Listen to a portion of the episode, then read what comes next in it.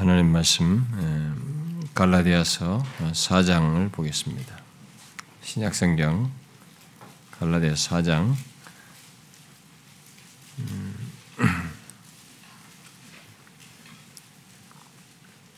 갈라디아서 4장 4절 5절을 우리 함께 보도록 하겠습니다.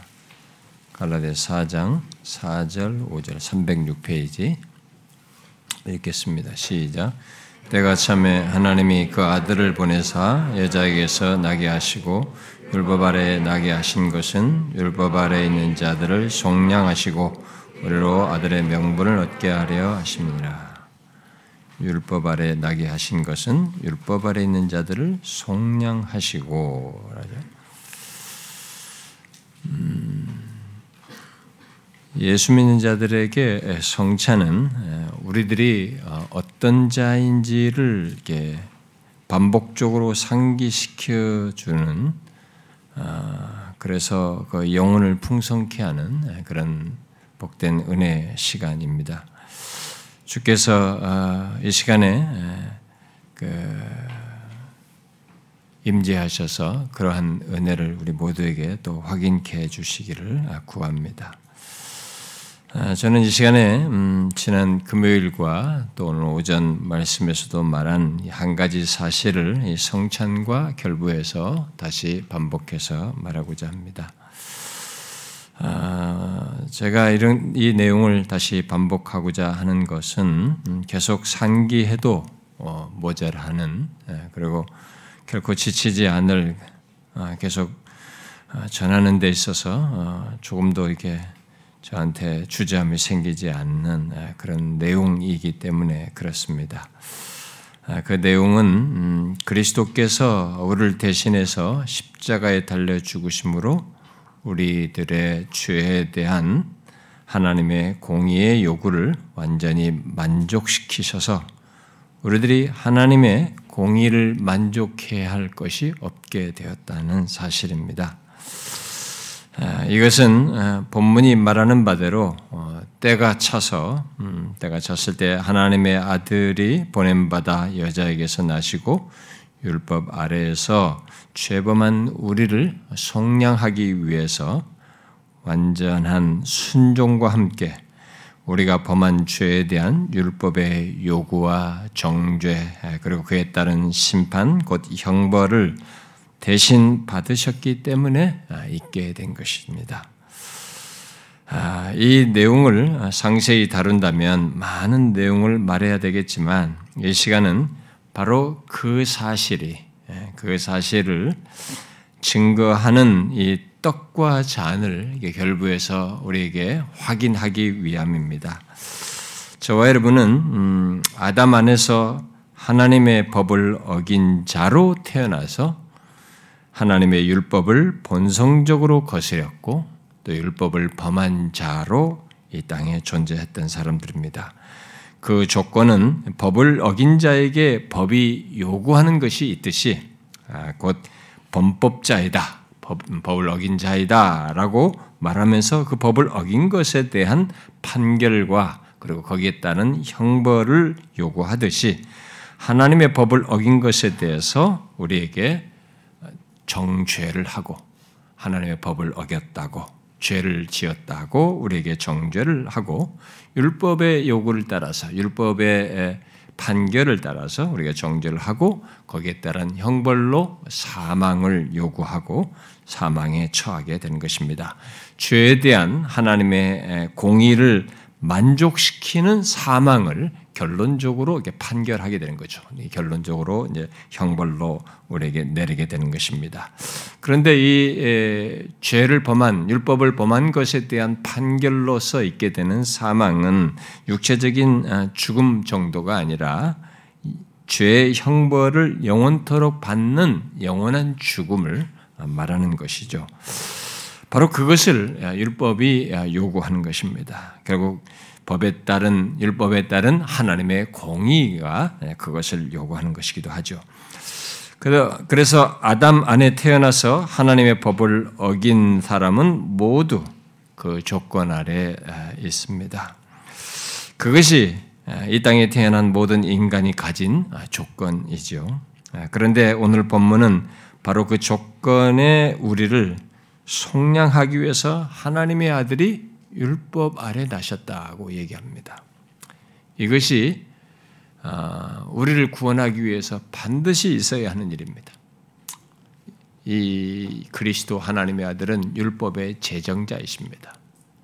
아, 모세에게도 그랬고 처음에 말씀하실 때도 그렇고 율법의 제정자예요. 그 모세에게 나타나서 십계명의 돌판에 쓰신 분도 바로 하나님이십니다. 그 율법의 제정자이신 그분이 우리를 속량하기 위해서 율법 아래 나시는 거죠.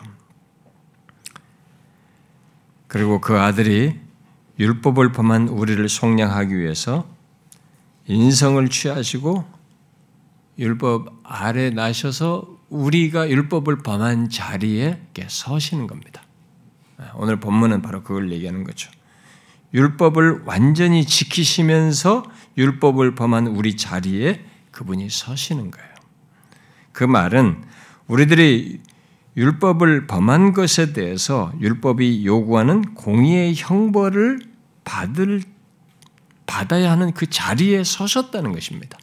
그러니까 우리가 법을 하나님의 법을 어긴 것에 대한 공의의 형벌을 받아야 할 그 자리에 그 공의 이게 율법이 요구하는 공의 형벌이죠. 그걸 받을 자리에 주님이 들어오셨다는 것을 얘기하는 겁니다. 오늘 본문은 바로 그 얘기예요. 응? 율법 아래 나게 하시면 율법 아래 있는 자들을 속량하신다는 것은 바로 그 자리에 자신이 들어오셨다는 것입니다. 그런 방식으로 하나님의 공의를 만족시키는 것 속에서만 죄 있는 조건에서 벗어날 수 있고 그 죄를 속량할 수 있기 때문에 그렇게 그렇게 해야만이 하나님의 공의가 만족되기 때문에 하나님의 아들이 그렇게 우리를 구원하시기 위해서 그 자리에 들어오신 것입니다. 그리고 실제로 아, 우리가 역사 속에서 이것이 사실인 것을 알죠. 하나님의 아들 예수 그리스도께는 육신을 입고 진짜로 율법 아래 나셨고 율법을 완전히 순종하십니다. 히브리서 기자가 말한 것처럼 시험은 받지만은 죄가 없으시는 완전히 순종하시고 십자가에 달려 죽으심으로 죄 있는 우리를 속량하시는 내 필요한 그 요구되는 공의의 심판을 다 받으십니다. 하나님의 공의를 만족해 할 일을 다 자신이 수행하시는 것입니다. 여러분들은 지금 말한 사실을 다 지금 제가 반복해서 말하고 있기 때문에 금요일도 그렇고 오늘도 말하고 오전에도 말하기 때문에 이 말한 내용을 여러분들은 다 알고 있습니다. 익숙하게. 그럼에도 제가 이 시간에 이 내용을 성찬과 연결시켜서 말을, 말을 하는 것은 떡과 잔을 받는 이 시간에 그 사실을 상기하면서 한 가지를 체크하도록 하기 위함입니다. 이 성찬 떡과 잔은 우리에게 그리스도의 죽으심을 상기시킵니다. 표상이잖아요.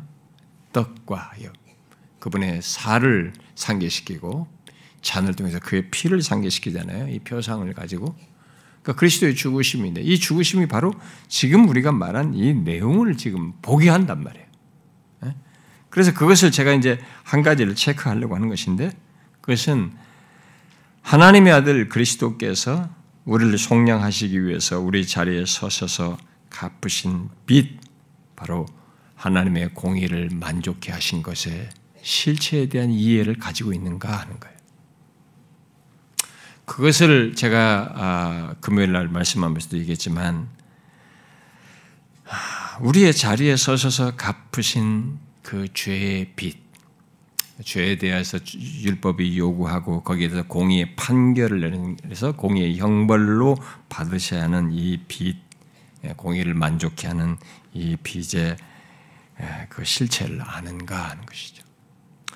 어, 많이 알아야 됩니다. 우리는 긍정적인 것만 자꾸 생각하지 말고 그 긍정이 어떤 내용 속에서 있게 됐는지, 우리의 구원이 복됨이 어떤 내용 속에서 있게 됐는지, 그냥 값없이 은혜로라는 것이 있지만 이 은혜에는 어마어마한 그 대가 지불 속에서 있기 때문에 그 대가 지불 속에서 있게 된 은혜라는 것을 연결해서 할 때만이 은혜가 은혜가 되는 거지.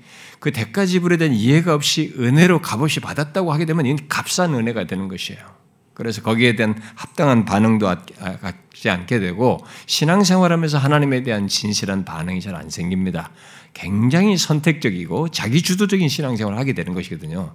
이 가치가 결국 나를 하여금 자기 주도적일 수가 없고 이제는 그가 나의 주이심에 대한 명확한 이해와 신앙과 삶의 태도로 이어지게 만드는 내용이기 때문에 기독교 어, 앞선 믿음의 선배들이 오직 은혜를 말했을 때 그 은혜는 값싼 은혜가 아니었습니다. 오직 그리스도와 함께 그 중한 가치를 지닌 은혜를 말함으로써 은혜에 대한 합당한 반응을 했단 말이죠. 그래서 믿음의 선배들이 굉장히 진실했던 겁니다. 오늘날 같은 사람들이 이런 은혜를 남용하면서 값싸게 해가지고 이상한 신자가 되는 말이죠. 이런 모습을 가질 뿐이지, 그건 우리가 이 실체를 너무 몰라서 그런 것입니다. 그리스도께서 갚으신 우리 자리에 서셔서 갚으신 빚, 그 공의의 형벌의 실체를 여러분 아십니까? 하나님의 공의를 만족해 하신 예, 공의의 무게를 항상 생각하셔야 됩니다. 하나님의 공의의 무게를. 여러분, 하나님의 공의의 무게는 죄를 범한 것에 대한 하나님의 공의의 무게는 무한대입니다. 무한대. 이 우주 만물의 광대한 물질 세계가 그 죄 하나에 대한 하나님의 공의의 무게를 감당하지 못합니다. 그래서 인간이 죄를 딱 범하자 피조 세계가 다 망가진 것입니다. 땅이 엉겅퀴를 냈죠. 예, 여기에 파괴가 없었습니다. 지금같이 이 우주 세계, 피조 세계에 이런 파괴 현상이 생긴 것은 죄 하나의 무게예요. 그래서 지금의 현재 이 우주 광대한 이 세상이 아무리 값진 것이라 할지라도 물질 세계의 모든 것을 통틀어서 전부를 모든 인간이 쌓은 선행과 이 존재하는 모든 물질을 다 하나님 앞에 들이밀어도 그것은 죄 하나에 대한 하나님의 공의의 무게를 상쇄시키지 못합니다. 공의의 무게는 무한대예요. 그래서 죄를 범한 자에게 율법이 요구하는 것에 대한 그 공의의 형벌을 아무도 감당해낼 수가 없습니다. 그런데 하나님의 아들이 여인의 통해서 나시고 그 자리에 서신 겁니다. 그 무한대의 공의의 무게를 죄 없는 자신이 다 전가받아서 지니고 다 받으신 겁니다. 신자가 되고 예수를 믿어서 죄삼을 얻게 되는 것은 이, 이 어마어마한 것의 해결 때문에 있게 된 겁니다. 그 예수 믿는 사람의 죄사함, 자유함, 죄로부터의 정죄함이 없음, 의롭다함을 얻는 것, 이 모든 것, 우리가 말하는 그 단, 몇몇몇 이런 용어들로 말하는, 설명하는 이 모든 것은 이 무한대의 공의의 무게를 그리스도께서 다 담당하시고 지시고 해결하심으로써 있게 된 겁니다. 그래서 우리가 이제 예수 믿는 사람이 그 무한대에 해당하는 공의의 무게에서 벗어난 것입니다. 여러분 지금도 예수 그리스도를 믿지 않는 사람에게는 이 무한대의 공의의 무게가 그들 위에 있습니다. 로마서 2장 말한 것처럼 그 쌓고 있는 겁니다. 그래서 영원토록 죄를 갚게 되는 것입니다. 갚을 수가 없는 거죠. 갚을 수 없는 일을 영원토록 하게 되는 겁니다. 그것에 대한 형벌로서. 예수 그리스도를 생각할 때 그분께서 우리에게 베푸신 은혜를 생각할 때 여러 가지로 설명할 수 있지만 이 무한대의 공의의 무게를 그가 지셨다는 것. 성경에서 볼 때는 그가 짐을 지신 것으로 보라 세상 죄를 지고 하는 죄를 진다잖아요. 하나님의 어린 양을 보라. 사랑하는 지체 여러분, 우리가 성찬 때마다 이런 얘기들을 그리스도의 구속의 은혜들을 반복해서 얘기하고 여러분들은 우리 교회에서 오히려 익숙할 정도로 예수 그리스도와 구속의 은혜와 이런 내용들을 복음에 대한 핵심적인 내용들을 반복해서 많이 듣습니다. 상대적으로 다, 뭐 다른 교회에서 어, 좀 그런 것에 대해서 이렇게 빈번하지 않은 뭐 제가 어떤 사람들이 뭐 큰 교회 성도들이 뭐 이런 사람들 가끔 보면 너무 이렇게 그런 것과 동떨어진 그냥 일반서 세상에 잘 살고 이렇게 편안하고 뭐 이렇게 뭐 즐기는 말이죠. 그런 얘기들에 익숙해 있는 사람들에게는 이런 것들이 한 번이 좀 특별하게 들릴지 모르겠어요. 그러나 여러분들은 너무 익숙해 있는데 여러분 이 익숙함 때문에 이 가치를 가볍게 여기면 안 됩니다. 그 제가 금요일에도 얘기했죠. 주일도 얘기했죠. 오늘도 또 얘기잖아요. 제가 이거 왜 얘기합니까? 일반적으로 목회자는 또 반복해서 똑같은 얘기 하려면은 새로운 걸 해서 하고 싶지 이게 하는 거 쉽지 않아요. 그것이 자기에게 여전히 새롭게 할 만한 하트가 있어야 되고 감동이 있어서야만 하는 것이거든요. 그러니까 저는 계속 말해도 모자라는 이 중요한 사실이기 때문에 그렇습니다. 우리가 예수 오래 믿고 익숙하다고 그래가지고 이런 가치를 생각지 않고 있으면 자신의 구원에 대한 가치도 모르죠. 그리고 구원받은 것의 가치를 모르니까 자신에게서 삶에서도 이 가치가 반영이 안 되는 것입니다. 계속 자기 주도적이 돼. 제가 얘기했잖아요. 나중에 하나님 앞에 섰을 때 교회를 오래 다녔는데 주님이 모르신다라고 하는 사람들의 공통점은 자기 주도적으로 신앙생활하는 사람들입니다. 예외 없습니다. 체험을 했다, 뭘 했다, 뭘 했다고 해도 다 그 모든 것이 자기 주도적으로 그런 것을 활용해서 자기 주도적으로 한 사람, 그 사람들은 자기 존재와 삶의 신앙의 중심이 그리스도가 주가 되시지 않았기 때문에 그런 것입니다. 구주시요, 동시에 주이셔야 되는데 주가 안 되신 하나님이 자신의 주인이 안 되신 겁니다. 여전히 자기가 주인인 것처럼 결정하고 행사하며 행복인 겁니다. 왜 그렇습니까? 이 어마어마한 공의 무게의 실체를 이 사람은 아직 모르는 것입니다. 이 엄청난 것에서 그리스도가 대신해서 벗어나게 하신 것의 가치를 모르는 거죠. 이 가치를 알게 되면 이 세상에 내가 가진 모든 걸 다 해도 상쇄될 수 없는 것이 해결한 것입니다. 그 공의에서 벗어난 겁니다. 공의의 무게에서 나는 벗어난 것이라고요. 내가 영원토록 갚아도 갚을 수 없는 이 공의의 무게에서 벗어난 거예요. 무엇으로 그걸 갚을 수 있겠습니까? 안 되는 것입니다. 너무 놀랍고 감사해서 거기에 반응하는 것밖에 없는 것입니다. 진실로 그가 나의 주이십니다. 주는 그리스도시요 살아계신 하나님이 나의 주이십니다. 라고밖에 말할 수 없고 그것이 삶으로 나타나는 거죠. 익숙하게 생각하지 마시고 공의의 무게를 떡과 잔을 받을 때 생각해 보십시오. 내가 영원토록 져야 할 받아야 할 공의의 무게를 영원한 형벌을 그가 대신 받으셨어요. 이 떡과 잔을 받을 때 그리스도께서 나의 그것을 대신 다 담당하심으로 거기서 벗어나게 하셨습니다. 라는 것을 믿음으로 보는 것입니다. 보는 말씀이잖아요. 내가 그런 은혜를 입었습니다. 그리스도로 말미암아 그 은혜를 입은 사람입니다. 믿음으로 그걸 보면서 하나님께 감사하는 거죠. 내가 그런 자인 것을 확인하는 거죠. 내가 그런 큰 은혜를 입은 자인 것을 다시 시인하고 확인하게 되는 것입니다. 여러분, 지치지 마십시오. 이 구속의 은혜, 큰 은혜를 여러분들이 상기하고 그것이 여러분에게 계속 은혜가 되고 동기부여가 되고 주님을 향한 신실한 마음을 바르게 불러일으키는데 이것이 지시면 안 되는 것입니다. 찬송가에서 말한 것처럼 영원토록 찬송할 제목 구주의 보혈이죠. 구주의 보혈은 영원토록 찬송할 제목이에요. 이 시간 떡과 잔을 받을 때 그것을 확인하십시오. 내가 어떤 은혜를 입어 있는지, 지금 그리스도 때문에 어떤 자리에 있게 되는지, 영원토록 져야 할 공의의 무게에서 내가 벗어났도다. 그런 사람입니다.